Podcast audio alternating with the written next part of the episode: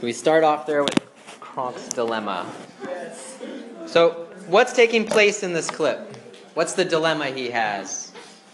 Whether or not to save the bag. Whether or not to save the, the emperor in the bag, probably not just the bag, but yeah. Um, what is what's he experiencing in the moment there? What's going on inside of him? Or outside of him, I guess, so we can all see him. Yeah? He's like debating with himself, his conscience, whether or not he should get it or he shouldn't get it. Good, good. So do you think this is an experience that's common to all humanity? We all experience this in a sense? Okay? Is this something you've experienced? All right, so you've experienced the whole angel on the shoulder, devil on the shoulder scenario. Okay? Um, how do you understand this experience? What I mean, if you were to like, let's put on our psychologist hat for a second and let's think, how do we understand the fact that we as humans have can can literally have a dialogue with ourselves, that we can have a conversation with ourselves? Because I mean, if you look at me, I'm just one guy, right? So how is it that I can stand there and debate with myself and argue with myself and, and try to convince myself one way or another? What's if it's just me, what's happening there? It's the Holy Spirit versus the flesh. Okay, so go ahead. Yeah. Yeah, well, that's kind of Okay, so Holy Spirit versus the flesh. Good. That's one way of looking at it, or that that is a great way of looking at it. What about for non Christians? Do they have the Holy Spirit versus the flesh? Ever think of that? What do you guys think? Yeah? They have a conscience, right? Okay, so they have a conscience. Is that the same as the Holy Spirit or different? It's different because, you know, uh, is it right wrong versus like, I need to do it or. Okay, so there's a difference. And the what does the conscience typically, what do we attribute to the conscience? What does it do?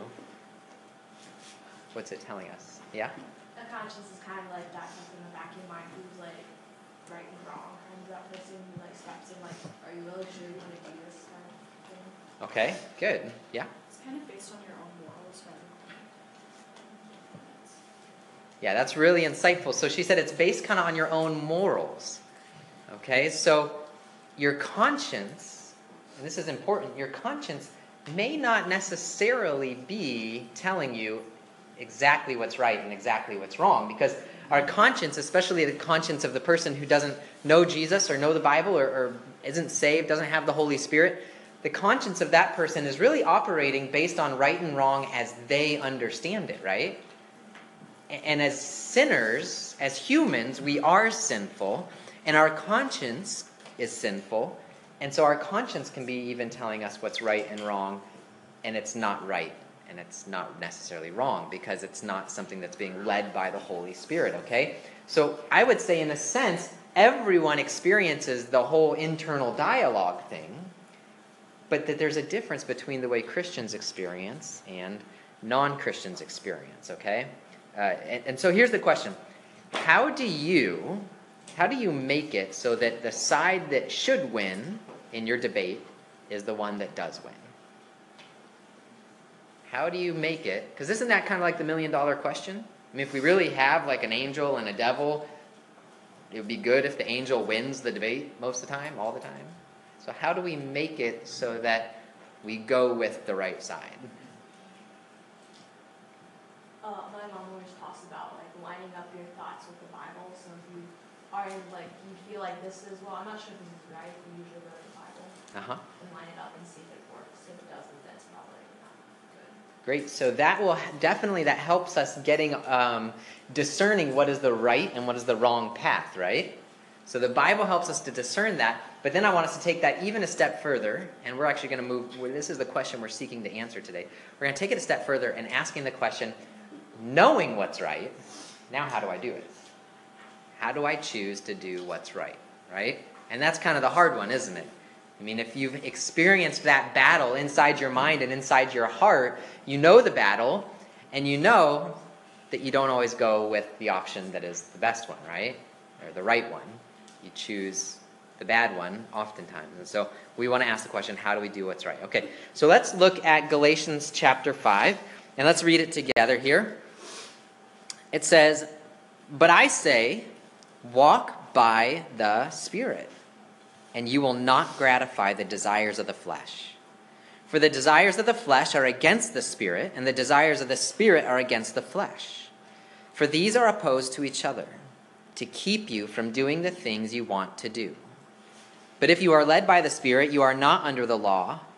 Now the works of the flesh are evident sexual immorality, impurity, sensuality, idolatry, sorcery, enmity, strife, jealousy, fits of anger, rivalries, dissensions, divisions, envy, drunkenness, orgies, and the things like these. I warn you, as I warned you before, that those who do such things will not inherit the kingdom of God. But the fruit of the Spirit is love, joy, peace, patience, kindness, goodness, faithfulness, gentleness, self control. Against such things there is no law. And those who belong to Christ Jesus have crucified the flesh with its passions and desires. If we live by the Spirit, let us also walk by the Spirit. Let us not become conceited, uh, provoking one another, envying one another. All right? Now, I think it's helpful to look at this passage kind of broken down, okay? And so I've broken it down for us really quick. And here's basically the outline of the passage, okay? So we have the first verse, but I say, walk by the Spirit, and you will not gratify the desires of the flesh. So this is the command that Paul gives at the beginning of this passage. And then he gives the reason behind the command. He says, For the desires of the flesh are against the Spirit, and the desires of the Spirit are against the flesh, okay? So what your flesh wants is the opposite of what the Spirit wants inside of you. Okay, so that's helping us to kind of define what he means by flesh and spirit. And we're going to talk more about that. For these are opposed to each other to keep you from doing the things you want to do. And then 18 is like parallel to 16. Okay, it says walk by the Spirit. Here it says if you are led by the Spirit, you are not under the law. Okay, and up there it says you will not gratify the desires of the flesh. And there's a connection there. Okay, and we're going to talk about that. And then it gives us this list of the works of the flesh, and then this list of the fruit of the Spirit. And we're going to talk about those next week. And then he says, And those who belong to Christ Jesus have crucified the flesh with its passions and desires. And then he concludes, If we live by the Spirit, let us also keep in step with the Spirit, which sounds a lot like walk by the Spirit, right? Keep in step with the Spirit, walk by the Spirit, be led by the Spirit. These are all the same idea. So if we live by the Spirit, let us keep in step with the Spirit. Let us not become conceited, provoking one another, envying one another. And that's actually launching us into his very next point. Okay? So that's kind of how I understand how this passage breaks down. That might be helpful for you to visually see it that way. And so we're going to look at this passage in three quick points. And the first point is the war within. Okay, so we kind of talked about this is a common experience, right? We all have experienced this debate inside our head. And the reality is, we all know what it means to have a war within us. Okay, there have been times when the war has been really pervasive for me, and I've just I've had images come into my mind of like it just feels like I've just got something inside of me, like creeping and crawling around inside, that's trying to lead me away from the way that I want to go. I remember specifically almost uh, doodling out this image of um, just feeling like this hand, you know, grabbing the back of my head and like pulling my flesh in one direction when really I'm wanting to walk in the opposite direction. Okay, we're, so, so we all have this experience of the war within. Okay, and yet this experience is different for Christians than it is from non Christians because for a non Christian, it's the debate between his sinful conscience and his sinful flesh, right? Both are sinful. Yeah, one might lead him in, in a more generally morally right decision, but it's not like a Godwardly right decision. And so what's different is in a Christian, it's not the debate between my conscience and my flesh, it's the debate between my flesh and God's Spirit. So when you become a Christian, God puts His Spirit inside of you. That's what we see in verse 16. I say, walk by the Spirit, and you will not gratify the desires of the flesh, right? And it talks about how the desires of the flesh are against the Spirit, and the desires of the Spirit are against the flesh, for these are opposed to each other. So when we talk about the flesh, what we're talking about is that part of you that is the sin desiring part of you. The part of you that wants to sin. And we all should recognize that we have that in us, right? We all have a sin desiring part in us. It's a mistake to think that once Jesus saved me, he saved me so that I don't ever want to sin anymore. If you feel that way, then you're mistaken. Okay? It'll, it'll come back at some point where you want to sin. So there is part of us that is the sin desiring part. It's the part that's not been renewed by the Spirit. We talked on Wednesday with the guys about light being shown into the darkness of our hearts. Okay? And so it's the corners of our heart where light has not gotten into the darkness yet. And it's where we continue to do what we want to do, our sinful nature wants to do. In Ephesians, it's called the old self. The old self is your sinful flesh. But God has put his spirit inside us. So the, the part of us that wants to do what God wants is the spirit. It's the God desiring part of us. It's the part of us that has been renewed by the Spirit. It's what Ephesians calls the new self. So you've got the new self inside you, you've got the old self inside you. Okay? And the Spirit always knows what's right, and it's always leading you in what's right. So in war, oftentimes success is measured by who has what territories, right? In war, the way you win is you, is you conquer the territory. And so if you think of your body as territory, okay, and not just your body, but who you are. So think about your tongue and how you speak. Think about the thoughts that you have throughout your day about yourself, about others, about religion, um, how you act at school how you act with your parents, how you act at home, your self esteem, your selfishness, your, are you kind? Are you an angry person? Do you have pride? Do you have humility? This is the battleground where the battle is being fought, right? And so your sinful flesh has control over parts of these areas. And the younger you are in Christ, the less time you've had following Christ, the more territory is given over and controlled by the flesh. Right? That just makes sense, okay? At the beginning of a battle, right? They don't, it's not like we're all on equal territory. At the beginning of the battle, one side has less, the other side has more, and the winning side is gradually conquering territory. And so the Christian life is a life of having your territory inside you gradually being conquered by the Holy Spirit, right? And so over time, you should have more control over your tongue. You should have more control over your thoughts. You'd have more control over um, your actions and what you do and, and how you behave with your parents and with your teachers and at school and church. And so this is the image that we have is the flesh versus the spirit. And over time, the war is going on inside your heart and ground should be gained. Okay? So that's the war within. So point number two, victory is guaranteed. Victory is guaranteed. So look down at verse 24. Verse 24 says, And those who belong to Christ Jesus have crucified the flesh with its passions and desires. Now, this is really, really good news. Because even though you haven't conquered all the territories of your heart, the battle has already been won. Victory is guaranteed because your passions and your desires have been crucified with Christ. Now, what does that mean? That doesn't mean that you don't have sinful passions and sinful desires anymore, right? I think we'd all agree that we still have sinful passions and sinful desires. We still wrestle with sin and with temptation and giving into it. But what it tells us is that our sinful passions and desires have been mortally wounded. They are nailed to a cross. Okay, so they don't have the power to control you that they once had before you came to Christ, and they are defeatable. They are weakened. You can overcome them. And so, what that means for the Christian is that when your battle rages between your flesh and the spirit, there's always hope. There's always a way for your Spirit, the Holy Spirit in you, to win that battle against the flesh. And that should sound like really, really good news to us. It's never hopeless. Have you ever felt like I just can't control my passions?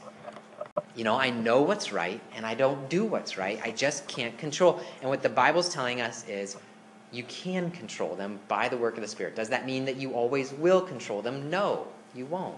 Because you're still human and weak and sinful, and you need God's Spirit to help you. But just knowing that you can win that battle. And not only that you can win that battle, but that you will win that battle.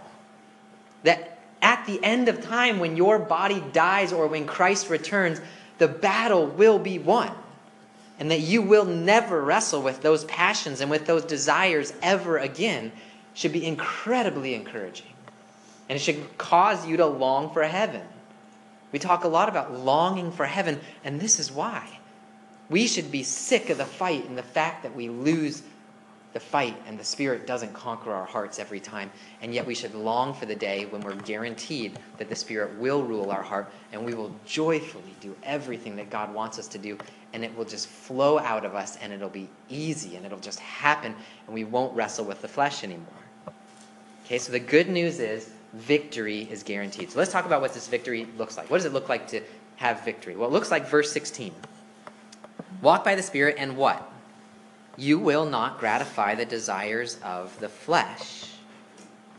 And look at the end of verse 17. It says, you know, the desires of the flesh are against the spirit, spirit against the flesh, to keep you from doing the things you want to do. Okay? So, in other words, victory comes when you stop doing those things that your flesh wants you to do, right? That's what victory looks like, is you're gaining ground by overcoming the things that you want to do. So, how does this happen? Well, first it happens by walking with the Spirit. That's what verse 16 tells us.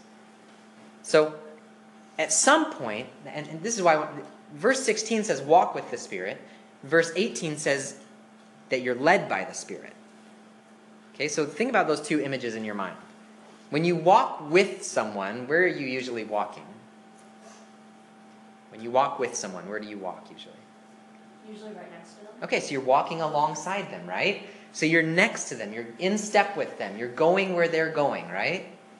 But it also tells us that the Spirit leads us if you are led by the Spirit. So the image I have for being led by the Spirit is that it's holding, the Spirit's holding our hand and, and pulling us along, right? Leading us where to go. And what I think this is telling us is it's telling us that there is both an active and a passive part to walking with the Spirit. What that means is you have responsibility in this. Okay, you are responsible for walking with the Spirit.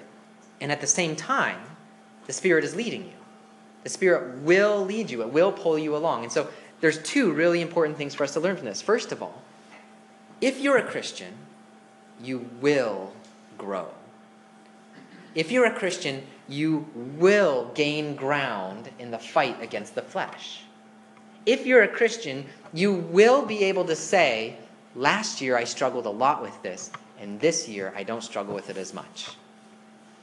Because the Spirit is leading you. And if you aren't able to say that, it's because you're not a Christian. Okay, so there is no option but growth in the Christian life. The Spirit does lead you. So, what part do you have in all of that? Well, I think the part that you have is you determine how fast you're going to go. Are we going to go fast towards sanctification? Or are you going to be pulling on the Spirit going really slowly forward? Okay, so your willingness to cooperate with the Spirit and to walk in line with the Spirit determines how quickly you grow in holiness and sanctification. But the Spirit is always leading you, and you will continue to grow as a Christian. It's the same thing with an instrument, right? You guys who play instruments, if you know your mom's like, "I signed you up for piano lessons," you're like, dang it, I hate piano lessons. And you go each week and you're like, da, da, da, and you know, each week the, the lady, you know, your, your teacher says, did you practice? And you're like, no, not really, you know, because I don't really want to do this. You'll learn the piano, kind of, over time, right? Like by the end of a year, you'll know more than you did before, but you still won't know very much. But if you're passionate about it and you say, I want to learn the piano, you love concert pianists, you YouTube concert pianists, and you say, I want to be like that someday, and you're practicing hours on end because you love it and you're passionate about it, well, you're going to be a lot farther along at the end of a year, aren't you? Same with a sport. Same with a subject in school. the more passionate you are, the more involved you are in the process, the further along you're going to be in growing in that thing, right? So that's how it is with us. The Spirit will lead you. You will grow as a Christian, but it all depends on how passionate you are about overcoming the desires of the flesh and walking with the Spirit that will determine how spiritually mature you are at the end of the year. Okay, and how much you've grown over the course of the year. It all depends on your cooperation. Okay, so that's point two victory is guaranteed, and point three how to gain ground. So, this is the million dollar question how do we do it? We know there's a right way, we know there's a wrong way. The Spirit leads us in the right way, our flesh wants to go in the wrong way. So, how do we work with the Spirit to gain ground over time? Well, before I answer that, I want to acknowledge one thing, which is this Satan loves to use the fact that you are fighting this battle to discourage you. Now, I don't know if you can, can recall this experience. I, I imagine that you've had the same experience as me, which is this you find yourself deep in battle with sin. Okay, you're fighting the flesh. You feel the fight. It's hard, it's difficult. You want to win, but you find yourself losing. And Satan says things like, real Christians would never struggle like you do. If you really were a Christian, do you think you'd really struggle with sin the way you do? And his implication is no, right? But the answer is yes. The answer is the fact that there's a battle inside of you shows that there are things to battle against each other. That the Holy Spirit inside of you is fighting the flesh. So the battle should actually, instead of condemning us, it should give us comfort. We should be comforted by the fact that because I experienced this battle, it tells me that God has put His Spirit inside of me. And that Spirit is helping me to fight the battle. And even if I'm not winning every single battle, God's Spirit is inside me, and that's why there is a battle. If there is no battle, if you just went along with your flesh, that would be a much more terrifying thing to realize. If you don't fight sin, then you're in a much more dangerous spot than if you do fight sin. Does that make sense? Right? So, so don't get discouraged by the fact that there's a battle inside of you. Second, um, oftentimes when we hear this passage, the application is how can we become more like the fruit of the Spirit, right? Okay, so we, we read this passage and we say, well, we need to be more loving. We need to be more patient. We need to be more self controlled. We need to be more kind. We need to be more gentle. We need to be more like the fruit of the Spirit and less like the works of the flesh. Now, how many of you, by you know, just kind of white knuckling, holding on. How, how many of you become more loving by saying, I'm just going to be more loving? Or I'm just going to be more patient, you know? Like the people who really tick you off and get on your nerves, and you're just going to grin and bear it, and you're just going to fight through it. And at the end of the day, are you really more patient? No, you, you just bottled it all up, and you're going to go hit something when you leave, right? That's not growing in the fruit of the Spirit. So I don't think that the application from this passage is we just need to be more loving.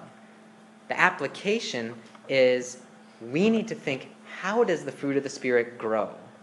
Okay, how do we cause the fruit of the Spirit to grow? And I think we need to, well, think about a tree. Think about an apple tree. What's the number one thing you can do to make an apple stop growing? What's that? Cut down the tree or just pick it off the tree, right? The second the apple is not connected to the tree, the apple stops growing. So, the fruit of the Spirit, how do we make the fruit of the Spirit grow? Well, you stay connected to the tree, right? And so I think we should go back to John chapter 15, which we studied at our summer retreat a year and a half ago with the high schoolers, which says, Abide in me, and I will abide in you. Jesus says, I am the vine, and you are the branches, and whoever abides in me bears much fruit. So the answer isn't just be more loving, the answer is stay connected to the source, stay connected to Jesus. So if you want to gain ground in the fight against the flesh, we need to stay connected to Jesus. The million dollar question how do we do that? How do we stay connected to the vine? How do we stay connected to Jesus? Well, I think it's really helpful for us to go through Galatians and to see what is Paul's point here. How does Paul uh, oh, I'm not there yet. How does Paul talk about growing in the Spirit? And, and listen to these. Look, if your Bible's open, go back to Galatians 2.20. Galatians 2.20. All right, who wants to read that? Yeah, go ahead, Hannah. Thank you. I have been crucified with Christ.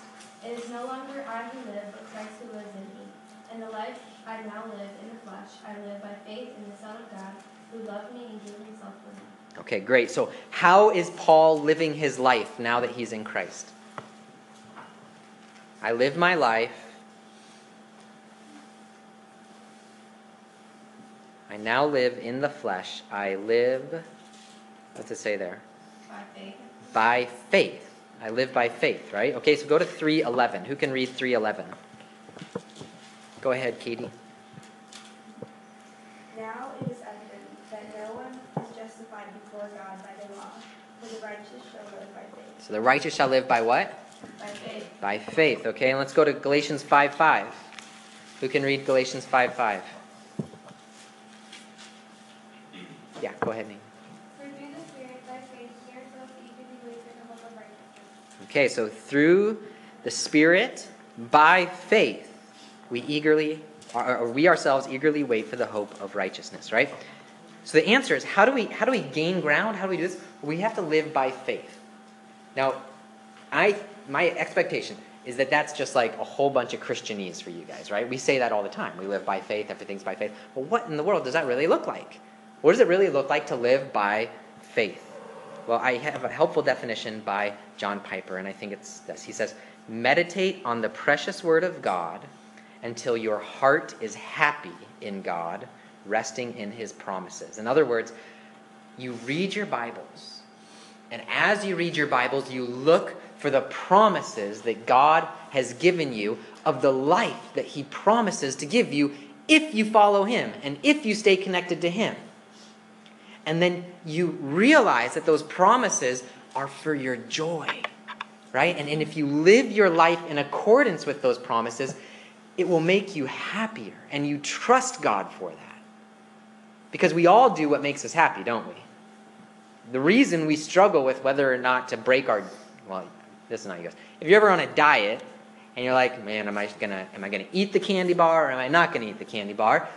The candy bar is gonna make you really happy. But, you know, I don't know, maybe like the summer's coming up and you want to fit into a certain swimsuit or something, that will make you happy too.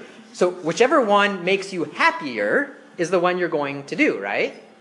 And so for God, for following God, we need to have our joy rooted in his promises. And so what we need is we need to stockpile promises of God so that whenever we are wrestling with sin and the flesh, we can look at those promises and recall what he promises to give us so that we can live a life after those promises and because we choose those because we want the happiness that comes from those. So I have done that for you in just a few that have helped me. Okay, so here's a few promises.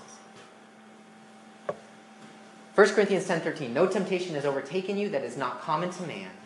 God is faithful and he will not let you be tempted beyond your ability, but with the temptation he will also provide the way of escape that you may be able to endure. So I take that as a promise from God that in the midst of me struggling with my flesh, there's always a way out. And so we have to recall that we can never say, This is just too hard, I have to give in to sin. I just have to give in to whatever's tempting me because God says there's always a way out.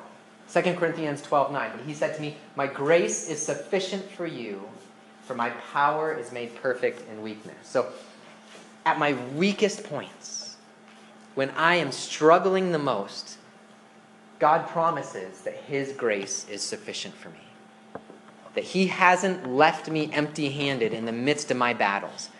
That he has given me grace and that in fact, in my weakness, his power is at work in me. And so I can bear and stand up under weakness. And John 5, 15, 5, I am the vine and you are the branches. Whoever abides in me and I in him, he it is that bears much fruit. For apart from me, you can do nothing. So we can say, Lord, I want to have a life that bears fruit. I want to bear fruit in my marriage. I want to bear fruit with my children. I want to bear fruit with you guys. I want to see spiritual fruit popping up in all of my relationships. I long for that. And you promise that if I abide in you, and if I, if I don't click on that image, if I don't watch that movie, if I don't go to that party, if I abide in you instead, if I wake up early, if I read my Bible, if I make prayer a priority in my life, if I abide in you, you promise that that fruit will come. And that's what's going to bring me the most joy. And I didn't put this one there, but um, I think it's John 10:10. 10, This is another great one. Just came to mind as I'm standing here. Um, John 10:10. 10, 10, he says, "The thief comes only to steal and kill and destroy. I came that they may have life and have it abundantly." That one's really powerful. So you think about what your flesh wants to do, what you your desires want you to do, and Jesus says, if you go my way, you will have life abundantly. You will have a, a much fuller life than if you go along with yourself and your passions and your desires. So I think that's what it looks like to live by faith. To live by faith, you, you say, God, I believe that that's true. I believe that those promises are true, and I'm going to put my happiness in the midst of those promises. Well, as we conclude, a few questions for you to consider. Have you experienced the war within you? And I would encourage you that if your answer is no, you should be concerned. And I don't just mean the war between your conscience and yourself, I mean the war between the spirit leading you towards God and your flesh. If you haven't experienced that war, it's an indication that you are not saved. Number two, do you see areas where you have gained ground? Oftentimes it's easy to end sermons, and at the end of the sermon, the application is, I stink and I need to get better. right? So let's not end that way. Let's say, well, let's, let's look at the good points. Where have you gained ground? Where are you different since coming to Christ? Where have you changed since choosing to follow Jesus? How are you not acting the way that you used to act? And that's an indication that you are being led by the Spirit. That God's Spirit is at work in you. And again, if you don't have an answer to that, that's an indication that you don't have the Spirit inside you. And you need to take that very seriously. And three, what are some promises other than the ones Nick gave that you can use to help you gain ground? So here's what I'd encourage you to do. I'd encourage you that as you read your Bible, that you have a journal, if you have a notebook, if you have memory verse cards that you can stick on those rings that I gave you guys, anytime you come across an encouraging promise, write them down. Because when sin comes and when temptation comes and when the flesh roars up inside you and wants to lead you astray, you need to have that list ready so that you can go to those promises, so that you can open them up, so that you can read through them, and by faith say, I trust God that these are true help me to resist temptation, to resist sin, and to choose my happiness in you and not in giving into the flesh. And that's the way that the Spirit's going to gain ground. Okay? Let's close. Our Heavenly Father, we pray that you would help us to be transformed more and more into your image, and we praise you that you have given us your Holy Spirit, the Spirit of the living God, in our hearts to guide and to direct, to convict us of sin, so that we might repent and walk in righteousness. God, we just pray that you would help each one of us here to walk in step with the Spirit and to allow the Spirit to lead us at a quick pace, to not resist the Spirit's leading, but to walk alongside the Spirit, to desire the sanctification to come, to desire what you have promised us, and to find our happiness in you, which will satisfy, which does lead to joy upon joy, and not in our flesh and what we think will lead to joy, but ultimately leads to death. We pray this in Jesus' name. Amen. Thanks, guys. Have a great week. Look forward to seeing you Wednesday, Friday.